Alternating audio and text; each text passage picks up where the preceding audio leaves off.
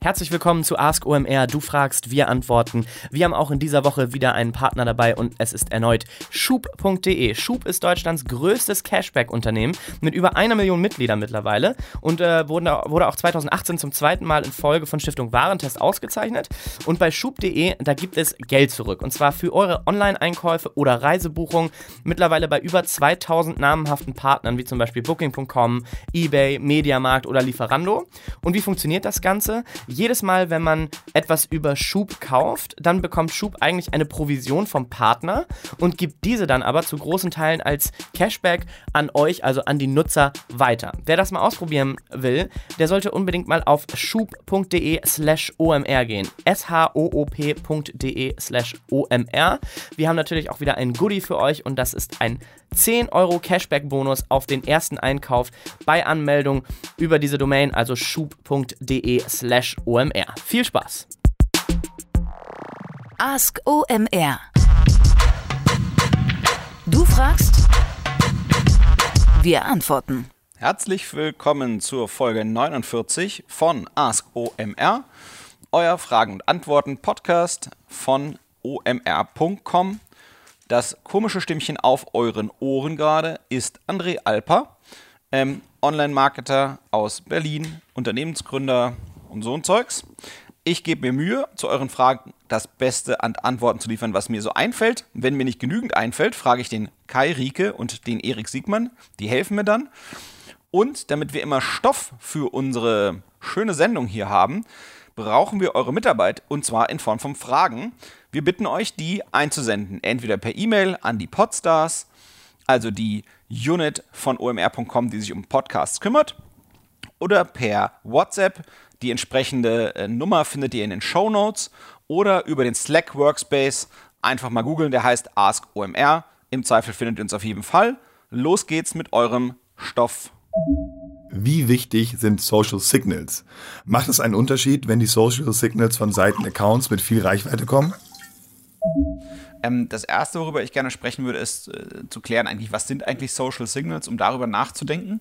Dann können wir darüber sprechen, woher die eigentlich kommen. Und als drittes würde ich gucken, was, äh, was deren Auswirkungen sind auf den Bereich Suche, aber auch äh, direkt im Bereich Social Media. Also Social Signals, ich glaube, man muss halt eben, wenn man jetzt sagen wir mal im Facebook-Universum ähm, nachdenkt, ähm, äh, muss man ein bisschen breiter denken als jetzt irgendwie nur Likes ähm, bei einem ähm, Post, den man gemacht hat oder eben ja, äh, die, die passenden Reaktionen, das heulende, äh, das heulende Smileychen oder das wütende Smileychen oder sowas in der Richtung. Das ist letztendlich auch wie ein Like, also quasi eine, erstmal eine direkte Reaktion, Interaktion. Ähm, äh, dann, was eben auch recht offensichtlich in als, als Social Signals ähm, sind die Shares, also wenn jemand ein, ein, ein, ein Post, den man gemacht hat, eine, eine Nachricht, die man geschrieben hat, ähm, auf einer Seite oder auf einer äh, persönlichen, äh, auf einem persönlichen Account, wenn die weitergeteilt wird oder eben wenn, wenn Kommentare drunter geschrieben werden. Ich glaube, das sind so ein bisschen die offensichtlichen äh, Social Signals. Ich würde, ich würde versuchen, noch ein bisschen breiter darüber nachzudenken. Ähm, ich glaube, es gibt ähm, äh, viel mehr, als man sozusagen jenseits dieser drei Standardsachen da ähm, im Kopf hat ich glaube, man muss auch darüber nachdenken, dass eben ein Schreiben auf die äh, Wall äh, sozusagen eben auch etwas ist, was, was eben wie ein Social Signal ist. Ähm, das Vertaggen irgendeiner Page, also wenn, wenn jemand in seinem Post meine vielleicht Unternehmens-Facebook-Page äh, adressiert und mit dem Ad-Zeichen die quasi sozusagen markiert, ähm, äh, dann eben, äh, worüber ich auch ganz stark nachdenken würde, ist, wie, wie groß ist eigentlich die Click-Out-Rate auf externe Links, die ich eigentlich in meinen Post einbaue. Ich finde, das ein extrem wichtiges Social Signal ähm, äh, per se, ohne jetzt zu gucken, ähm, äh, was das eben danach noch ausrichtet. Ähm, dann, wenn man eben Videos in seinen Posts hat, wie viele Leute schauen diese Videos eigentlich durch, extrem gutes ähm, Signal für die Qualität des, des Inhalts, ähm, äh, wie viele Leute, wenn ich eine Galerie poste, wie viele Leute klicken eigentlich in die Galerie rein und schauen sich nicht nur die drei Bilder an, äh, sondern vielleicht auch den Rest davon. Ähm, wenn ich ein Event poste, wie sind die Reaktionen darauf? Also für mich wäre Social Signals, also wäre eigentlich alles, was an Interaktivität getriggert wird innerhalb des betrachteten Social Networks durch die Aktivitäten von mir dort. Also ich bin in dem Fall quasi entweder eine Person oder ein Unternehmen ähm, oder eben auch, ja, eine, eine, eine dritte Art äh, Interessenspage oder sonst irgendwas. So, und das gleiche, das war jetzt quasi am, am Facebook-Beispiel einmal durchgesprochen, äh, so damit ihr ein bisschen sozusagen eu, euren Kopf dahin öffnen könnt, was alles so ein Social Signal sein kann, so eine, so eine Interaktion innerhalb des ähm, ähm, äh, Social Networks. Ähm, bei Instagram, äh, meiner Meinung nach, muss man auch sowas gucken wie Views of Stories, also wie viel Prozent der Follower, die man hat, die sich äh, für, eigentlich für die eigenen ähm, sagen wir mal, Posts interessiert, schaut sich auch Stories an ähm, wie viele Leute fügen zum Beispiel einen Instagram-Account. Ähm, da gibt es ja diese Einstellung, dass man eben sicherstellen kann, dass man auch wirklich jeden Post von dem Account sieht und nicht nur manche. Ähm, ich glaube, solche Sachen muss man sich auch, eben angucken.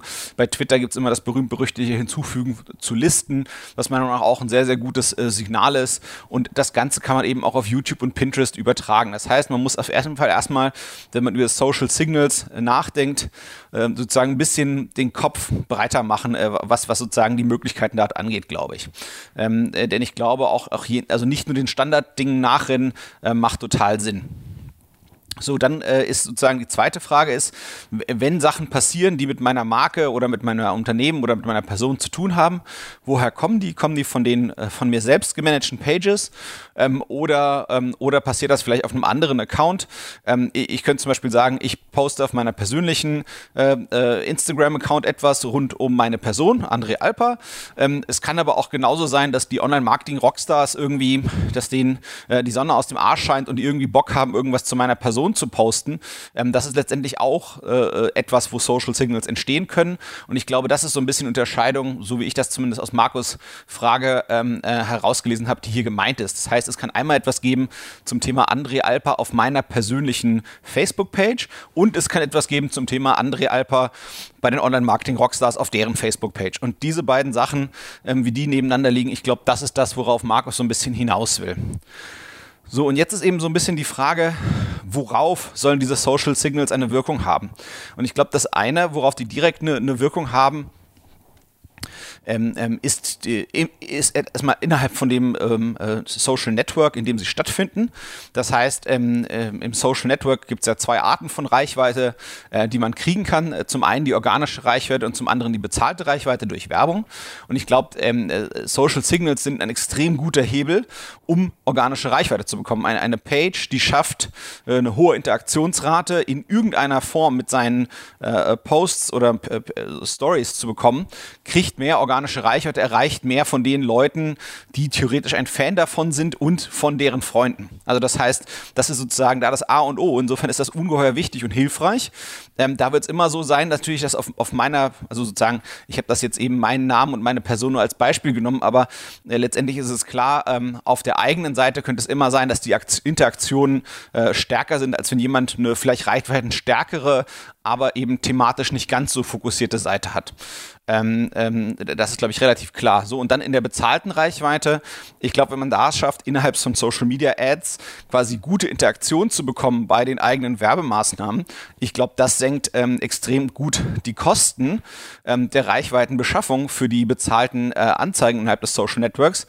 Also es ist auch da extrem hilfreich. Das heißt, wer, wer einen guten ähm, Riecher dafür hat, wie man es schafft, gute ähm, Interaktionen zu schaffen innerhalb des Social Networks, in dem man agiert, der wird sowohl ähm, besser vorankommen mit der organischen Reichweite da innerhalb dieses Netzwerks als auch ähm, effizienter sein bei der bezahlten Reichweite. So, und dann äh, kommen wir zu dem Teil, bei dem ich vermute, wo, wo es Markus darauf hinaus lief bei der Frage, ohne es jetzt genau zu wissen. Ähm, ähm, man sagt immer, dass äh, eben sozusagen das, was in den Social Networks passiert, gegebenenfalls auch Auswirkungen hat auf den Bereich Suchmaschinenoptimierung. Und ähm, ich glaube nicht, dass das sozusagen jetzt ähm, für alle möglichen äh, Dinge äh, gilt, ähm, die wir gerade gelistet haben, die sozusagen potenziell Signale sein können. Ähm, ich glaube, es gibt äh, zwei, äh, zwei Wirkungsweisen, wie das überhaupt ähm, Einfluss haben kann auf den Bereich Suchmaschinenoptimierung. Und die sind beide indirekt. Das heißt, wenn über meine Marke durch erfolgreiche ähm, Aktivität innerhalb von Social Networks und dort ist es eben deswegen erfolgreich, weil es total viele Social Signals und, und gute Interaktionen hat.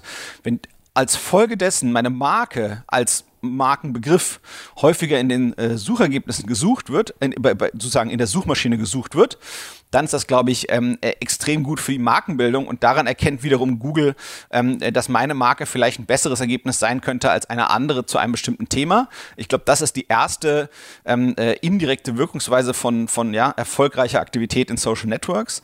Und äh, das zweite ist, dass äh, letztendlich äh, Referral-Traffic kommen kann aus den Social Networks. Das heißt, dass eben ähm, jemand bei seinen Posts einen Link einbaut zu meiner Webseite und dass darüber Besucher kommen. Und dort ist es dann eben egal, um eben beim, beim Beispiel von eben zu bleiben, ob von meiner persönlichen Facebook-Page das Ganze passiert, von André Alper bei Facebook, oder ob ähm, ähm, äh, die Kollegen von äh, omr.com ähm, in ihrem Facebook-Account einen Link einbauen zu meiner persönlichen Website und dort drüber der Besucherstrom zu meiner Webseite strömt. Was, was wichtig ist und was, was Suchmaschinen ähm, zum Teil erfassen können, ist, dass es von einem bestimmten Social Network Besucherströme in Richtung meiner Website gibt und ob das viel oder wenig ist. Und ich glaube, ähm, äh, jemand, der ähm, einen guten Mix hat an Besucherströmen aus verschiedenen Quellen, das ist meiner Meinung nach ein extrem gutes Qualitätssignal für eine Webseite. Und das wäre auch wiederum ein Grund äh, für eine Suchmaschine unter äh, ähnlichen Bedingungen ähm, eine Webseite zu bevorzugen, deren äh, Besucherstrom gemischter ist als vielleicht von einer anderen Webseite, die vielleicht äh, im Wesentlichen Besucher nur aus der Suchmaschine kriegt. Und insofern ist das eben auch eine weitere indirekte Wirkungsweise äh, von erfolgreicher Aktivität in Social Networks, äh, indem man eben ähm, auf, seinen, auf seine Aktivität darin viele gute Interaktionen oder sogenannte Social Signals bekommt. Markus, ich hoffe, es hilft weiter und viel Spaß beim Rocken. Kurze Unterbrechung für unseren Partner, die Techniker, genau gesagt die Techniker Krankenkasse, die waren jetzt ja schon ein paar Mal bei uns und heute geht es wieder um die TK-App. Letztes Mal ging es um die Krankmeldung, diesmal um die Versicherungsbescheinigung. Ähm, das könnt ihr nämlich auch alles über die TK-App regeln. Ähm, das ist ein Beitrag der Techniker für die papierlose Zukunft. Wenn du eine Bescheinigung brauchst für die Hochschule, BAföG-Amt, Arbeitgeber etc., lädst du sie einfach aus der TK-App herunter, praktisch und zeitsparend. Im Grunde könnt ihr alle Angelegenheiten mit der Techniker über die TK-App erledigen. Also Kosten einreichen oder eure versicherten Karten nachbestellen und natürlich Versicherungsbescheinigung, Krankmeldung, ähm, wie in den letzten Folgen erklärt. Sucht einfach im App Store und im Play Store nach der TK-App und ihr spart eine Menge Papier und Nerven. Nächste Frage. Was sind Vor- und Nachteile von WDF-IDF? Hallo Sergej, vielen Dank für die Frage. Also, ähm, äh, ich fange mal an, wieder sozusagen das Pferd von vorne aufzuzäumen und dann kommen wir Stück für Stück zum, zum Kern der Frage. Ähm, WDF, IDF, das schneidet ein, ein Thema aus dem Bereich Content an, ähm, vor allem ähm, Content aus dem Blickwinkel der Suchmaschinenoptimierung. Aber ich glaube, die Konzepte, um die es hier geht und die Gedanken, die man hier mitkriegt, die taugen durchaus auch ähm, für, für, für die Überlegungen auf Landingpages im SEA-Bereich, ähm, äh, beziehungsweise im Paid-Bereich und eben auch im Content-Marketing. Ähm, wir fangen wieder ein bisschen äh, zeitlich weiter vorne an. Ähm, vor so 10, 12 Jahren, da waren Suchmaschinen, ähm, was die Bedürfnisse an Content angeht, ähm, recht niedrig, äh, sagen wir mal, niedrigschwellig zufrieden. Das heißt, in der Regel hat es gereicht, 200, 300 Worte zu liefern.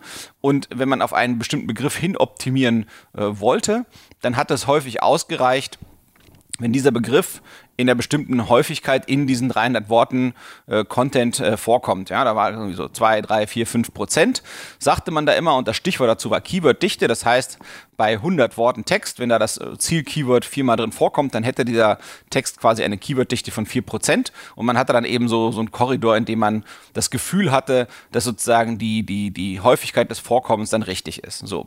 Wenn man sich jetzt dieses Konzept ähm, so ein bisschen äh, drüber nachdenkt, ähm, versuche ich mal ein bisschen zu erklären, warum das eben eigentlich auch gar nicht so hinreichend ist, um wirklich einen guten Content von schlechtem zu unterscheiden. Ähm, ich nehme mal das Beispiel Turnschuhe und ich, ich, ich stelle mir jetzt mal vor, ich wäre ein Shop, der auf das Wort äh, Turnschuh optimiert und dazu gefunden werden möchte, um dann eben Turnschuhe zu verkaufen. So. Und jetzt könnte es eben sein, wenn ich jetzt diese Keyword-Dichte im Kopf habe, dass ich ein Stück Content schreibe, wo es dann geht um Max und Peter, die halt beide Turnschuhe äh, kaufen gehen und dann diese Turnschuhe tragen und dann mit diesen Turnschuhen im Wald joggen gehen und das macht denen total Spaß.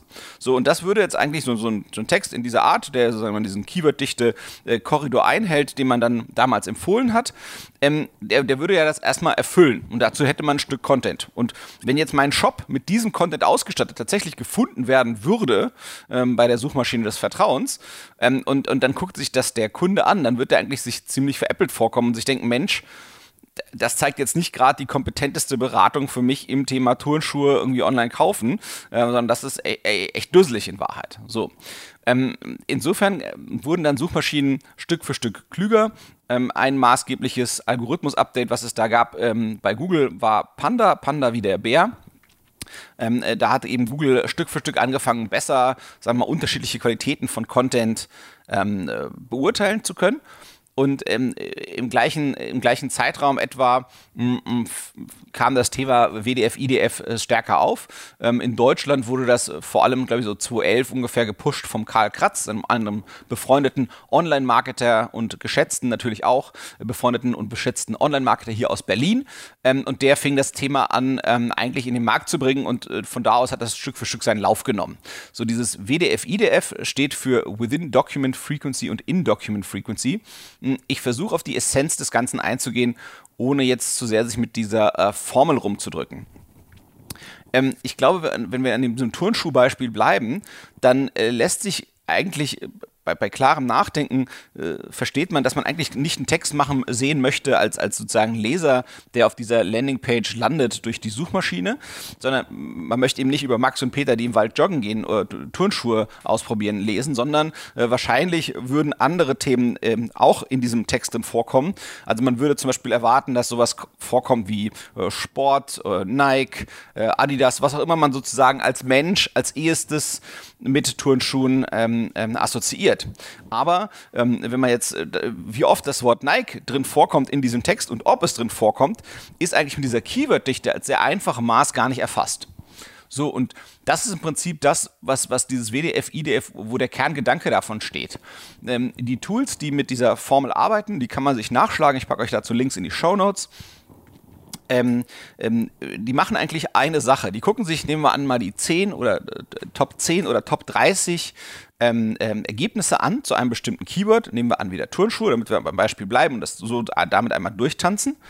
Ähm, und gucken sich an, Mensch, bei dem Wort Turnschuhe und gucken sich dann die sozusagen den Content an auf den Top 30 Ergebnissen und gucken sich an, welche Worte kommen dort eigentlich noch vor, außer dem Wort Turnschuhe. So, und das sind dann eben vielleicht sowas eben wie Nike, Adidas, sportlich, äh, Rennen, keine Ahnung, Sneaker, ja, und das sind eben alles Worte, die nicht eigentlich das Zielkeyword sind im Sinne von Turnschuhe, aber das sind Worte, die müssen eigentlich drin vorkommen, wenn davon auszugehen, dass es sein soll, dass das eins der besten Stücke Content zu dem Thema ist. So, und diese Tools stellen einem dann quasi wie so eine Häufigkeitsverteilung auf und sagen, Mensch, dort wo es um Turnschuhe geht, dort kommen folgende, keine Ahnung, 30, 50, 100 Keywords in der Regel auch noch vor. Und was diese Tools dann eben auch noch anbieten, ist, dass man neben quasi diesem, sagen wir mal, Durchschnittsbetrachtung, wie es aktuell in den Top-Ergebnissen aussieht, in der Suchmaschine, die kann man meistens daneben legen gegen sein eigenes Stück Content, was man entwirft für seine eigene Website, womit man eigentlich über die bisherigen Standard am Markt drüber schießen möchte. Und dann kann eben das Tool sagen, Mensch, von den Top 30 äh, Dokumenten, die benutzen äh, folgende 50 Wörter neben dem eigentlichen Keyword auch häufig. Und dann kannst du sehen, von diesen 50 Wörtern, äh, keine Ahnung, 10 hast du eigentlich noch gar nicht verwendet. Also musst du wahrscheinlich an deinem Stück Content, mit dem du gegen diese anderen gewinnen möchtest, noch einmal nacharbeiten nacharbeiten, weil die Wahrscheinlichkeit, dass die Suchmaschine diese Wörter erwartet, ist sehr hoch. Und so kann man sozusagen Stück für Stück den Content, den man ins Rennen schieben möchte, um ähm, organische Suchergebnisse ähm, Stück für Stück besser machen. Das ist so ein bisschen die, die Kernidee. Ähm, ich, ich, würde immer eben, äh, ich glaube, wenn, wenn ein guter Redakteur äh, ein Stück Content ähm, äh, schreibt, also äh, sozusagen ein Thema ganzheitlich beackert, dann ist 80, 90 Prozent von dem, was durch diese WDF, IDF-Tools äh, sozusagen an Impulsen gegeben wird, ohnehin schon beackert. Und meine Vorstellung davon ist eigentlich immer, dass die zusätzliche Impulse geben können für einen Redakteur, der ohnehin gut und journalistisch arbeitet, aber nichtsdestotrotz die Belange der Suchmaschine auch mit beachtet. Das heißt, ähm, in der Summe glaube ich ohnehin, ähm, dass das Delta zwischen dem, was, eine, was ein Journalist ähm, in, in einer Publikation wie einer Tageszeitung oder Zeitschrift produziert und das, was jemand für den Bereich Suchmaschinenoptimierung an, an Content ins Rennen schickt, ich glaube, diese beiden äh, Arten von Content sind eigentlich von der Qualität her, dürfen die gar nicht mehr unterschiedlich sein. Der einzige Unterschied ist eigentlich nur, dass der eine, äh, dass die sozusagen, das dass der eine Wettbewerber in diesem kleinen Contest ähm, auch noch die Belange der Suchmaschine schafft zu beachten. Ähm, ich glaube, vieles macht ein guter Redakteur äh, oder Redakteurin, wie auch immer, ähm, intuitiv und diese Tools können eben taugen, um einem Impulse zu geben, was vielleicht noch Facetten sind dieses Themas die man auch behandeln müsste in dem Content, um dieses Thema wirklich ganzheitlich beackern zu können. Ähm, vielleicht eine, eine, zwei, drei Side Notes dazu. Ähm, also Gedanken, die mir noch dazu einfallen, was ich besonders ulkig finde. Äh, Im Englischen hat sich etabliert TDF-IDF, also Entschuldigung, TF-IDF, also Term, Fre äh, Term Frequency und dann In-Document Frequency. Warum auch immer, also total albern, aber gleicher Gedanke, nur anderes, ähm, anderes Akronym, obwohl beide Akronyme eigentlich ähm, für englische Wortkombinationen stehen ich glaube, was das auf der Metaebene an, an guten Impulsen mitbringt, dieses Konzept, ist, dass man eigentlich über Content nachdenkt, nicht als ha, ich äh, plane strategisch, ich möchte zu diesem Thema gefunden werden, ähm, äh, dann erschaffe ich da ein Stück Content, was sozusagen meiner Meinung nach äh, taugt, um gefunden zu werden zu diesem Thema und dann feiern, forget, der Content kommt auf die Website, läuft.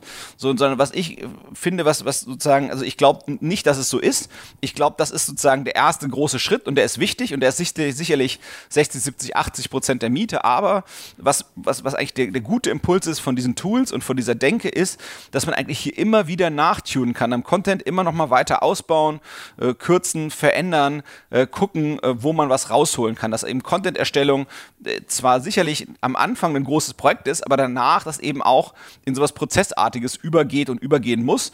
Und diese Tools können eben äh, dahingehend helfen. Insofern kommen wir jetzt endlich zur Beantwortung der Frage von Sergey. Ähm, also was sind die Vorteile von diesen Tools? In meinen Augen sind die Vorteile ganz klar, dass ich eine bessere Chance habe auf Rankings ähm, äh, und gefunden zu werden, weil einfach der Content äh, besser wird dadurch. Ähm, und, der Nachteil, den ich dadurch sehe, ist eigentlich nur äh, mehr Arbeit. Ähm, äh, es gibt einen potenziellen Nachteil, äh, dass der Charakter verloren geht. Ähm, ich glaube, ähm, wenn alle solche Tools benutzen würden, dann würden alle recht ähnlichen Content produzieren. Ich glaube, am Ende des Tages muss man doch noch ein bisschen irgendwie auf eine gewisse Art und Weise unique sein. Und unique meine ich jetzt nicht im Sinne von, dass man die gleichen Sachen mit einem anderen Satz schreibt, sondern ja, dass man irgendwie so einen eigenen Style hat, ein eigenes Ding, ähm, die eigene Website, der eigene Content unterscheidbar wird, was Besonderes wird im Unterschied zum Rest. Das heißt, man darf jetzt nicht durch dieses Tool äh, sich dazu verleiten lassen, dass eine große Gleichmacherei stattfindet. Aber ehrlich gesagt würde ich auch bezweifeln, dass wirklich alle systematisch und gründlich solche Tools benutzen. Aber wie gesagt, in meinen Augen ist das auch nichts, wonach ich äh, sklavisch äh, mich dran halten würde und, und das runterarbeiten würde, sondern was ich immer wieder nehmen würde als Impuls, als, als Ideengeber dafür, wie ich Content äh, besser machen kann, tunen kann, ähm, verändern kann für Tests ähm, und in der Richtung. Sergej, ich hoffe, es hilft weiter. Das war die Folge 49 von Ask OMR, eurem Fragen- und Antworten-Podcast zu Online-Marketing, Performance-Marketing, Digitalkommunikation und ähnlichen Themen. Mein Name ist André Alper, hat mich gefreut wie immer. Schickt mir mehr Fragen, dann mache ich mehr Antworten. Bis bald, ciao.